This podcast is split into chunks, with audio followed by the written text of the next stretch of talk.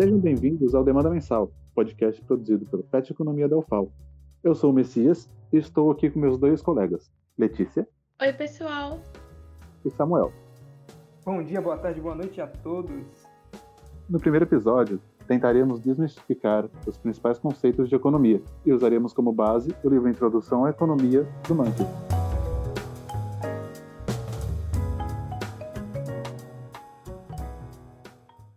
Então, gente, o que exatamente é economia? Querendo ou não, essa é uma pergunta um pouco aberta, mas podemos começar pela palavra economia, que, por mais que meu grego não seja muito bom, vem de oikonomos, ou algo parecido. E ela tem um significado bem simples, na verdade, que é aquele que administra um lar, remetendo muito à casa, né? E essas funções dentro dessa casa.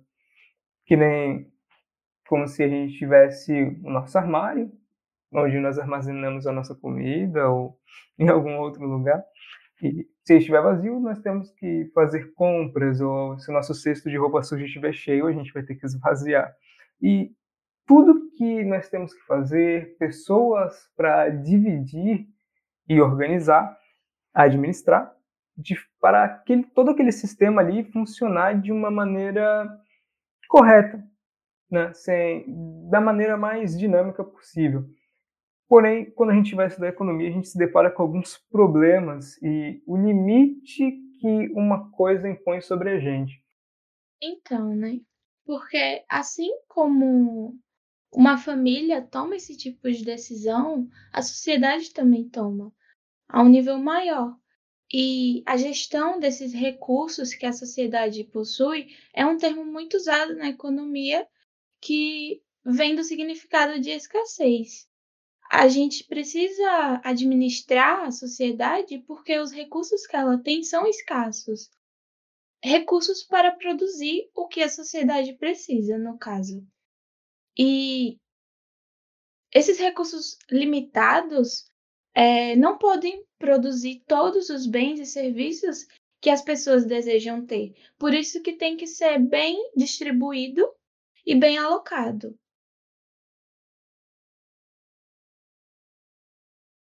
Muito boa frase, Leleu. Eu acho que se a gente for pensar em uma maneira de simplificar isso, é, eu lembro de um de um pequeno vídeo eu não vou lembrar, na verdade, o tamanho dele exato, mas quando estava pensando em economia, eu acabei me deparando com ele, exatamente para escolher o curso e ver se era realmente o que eu queria. Nesse vídeo, a professora ela levanta um, um raciocínio de que se numa ilha existiria economia. A resposta talvez me tenha, tenha me surpreendido naquele momento, que, que foi sim. Porque ele teria ali que administrar os recursos escassos da ilha para conseguir viver bem, né, uma qualidade de vida ok. E querendo ou não, é isso que a gente busca fazer. Ótimo relato, Samuel. Mas assim, o que que faz um economista de maneira prática? Messias sempre com seus ótimos questionamentos, na verdade. Uh, levando, voltando um pouquinho atrás, a economia ela é essa grande gestão, né, de como a gente vai administrar as coisas, esse mundo tão complexo. E a gente tem alguns raciocínios, né? Porque existem milhares de pessoas fazendo várias coisas ao mesmo tempo. E isso acaba sendo regulado de alguma forma. As pessoas sozinhas acabam tomando algumas decisões que acabam sendo a mais eficiente diversas vezes. Mas nem sempre. Mas a gente pode tocar isso um pouco mais à frente. Então, é exatamente por isso que existem os economistas. Os economistas vão estudar é, como as pessoas interagem, como as pessoas tomam as decisões, como é feita essa administração, sabe? Essa tomada de decisões. E, e isso na prática vem a ser relacionado com, por exemplo, é, a quantidade produzida de algo, a quantidade é, demandada de algo, ou por quanto o consumidor está pagando um produto, ou como os mercados estão interagindo e no final ser bom para todos.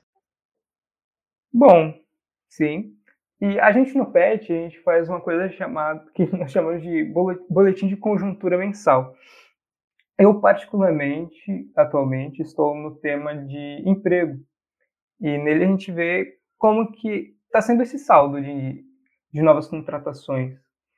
Se está sendo positivo, se está sendo negativo. Eu cito isso exatamente para dar mais esse esse complemento do que, que é ser um economista, né? E, e não só estudando os mercados, também, é claro, mas dentro de toda a economia a gente vai se deparar com muitos e muitos temas. Um deles é se as pessoas estão ou não arrumando emprego e como a Leleu tinha dito antes, como os mercados estão interagindo, como as pessoas estão interagindo, como que as instituições interagem, como que o mundo interage entre si. E aqui no nosso podcast vamos explorar alguns desses conceitos, os próprios, os próprios preços que talvez podem sofrer alguma mudança, e algumas outras taxas.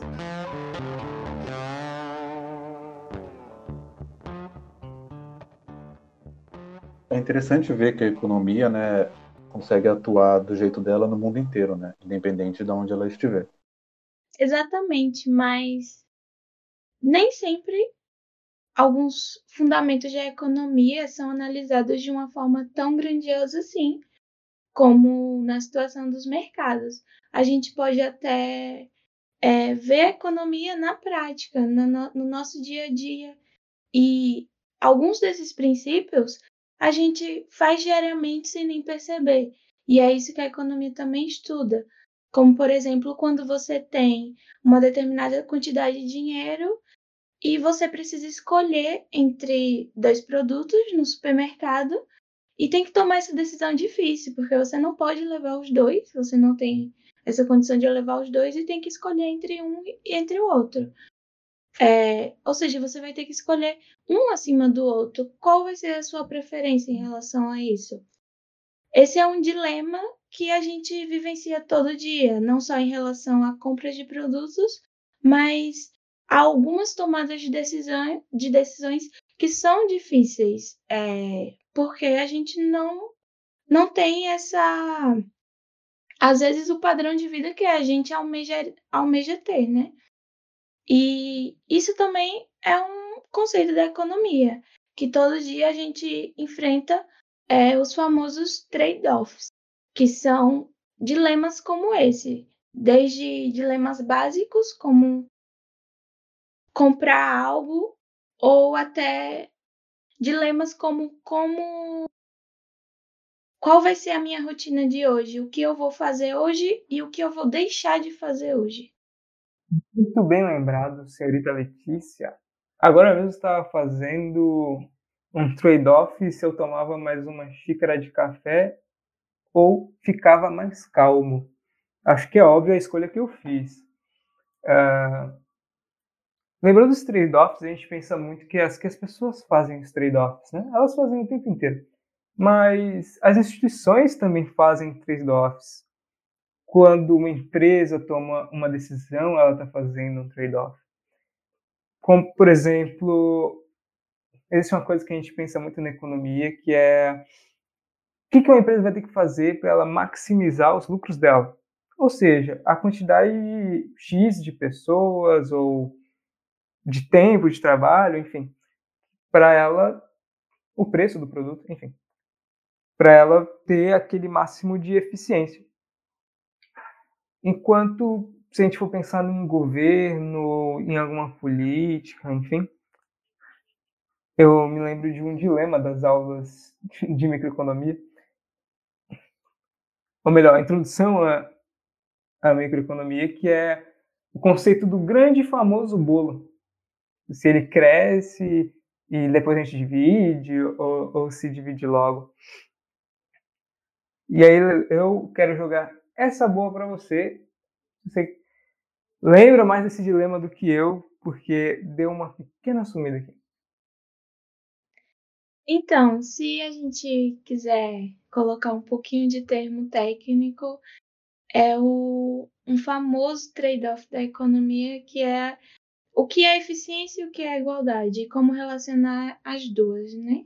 No caso do, no caso do bolo, é, você a sociedade sempre almeja e as políticas governamentais sempre vão ter aquele objetivo de crescer o bolo econômico, de alavancar a economia, de aumentar a economia. Mas então, essa economia vai estar tá sendo distribuída igualitariamente, sabe?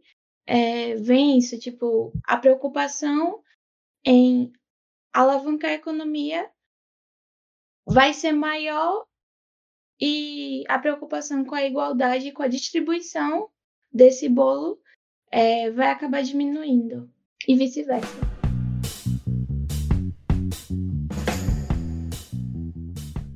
Esse foi o episódio piloto do Demanda Mensal. Nós agradecemos a você que ouviu até agora. E para não perder o próximo episódio, assine nosso podcast no seu agregador preferido.